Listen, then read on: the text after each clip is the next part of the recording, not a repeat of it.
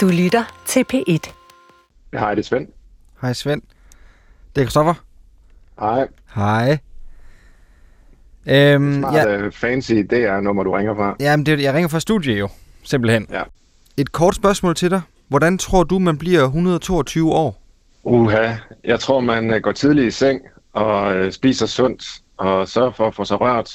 Og så måske tillader sig selv øh, lidt nydelse en gang imellem også. En god cigar og et glas whisky.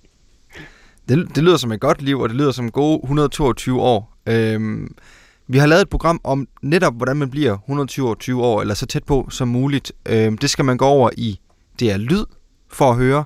Men øhm, Svend, hvorfor synes du, det er interessant, at øh, os mennesker så gerne vil være gamle? Vi har jo nok en indbygget øh, overlevelsesdrift, og spørgsmålet er, hvis nu ikke den forsvinder selv, når vi bliver 80 eller 90 eller 100, øh, ja, så kan vi jo i princippet blive ved med at leve øh, lige så længe som øh, organismen tæller det, og nu ved vi mere og mere om videnskabeligt, hvad der skal til øh, af kost og alt muligt andet, for at vi kan øh, leve det der lange liv. Øh, og det er jo der flere, der har kastet sig ud i sådan nogle øh, longevity-projekter, så det er jo værd at kigge på, også øh, hvad det rent psykologisk gør ved os. Det er godt. Det er altså i det er Lyd-appen, og ikke på den øh, ja, tredjeparts platform, du måske sidder og lytter på nu. Ind i det her lyd-appen og få et langt liv. Du Præcis. dør hurtigere alle andre steder. Smukt, Svend. Det sender vi ud. Gå på opdagelse i alle DR's podcast og radioprogrammer. I appen DR Lyd.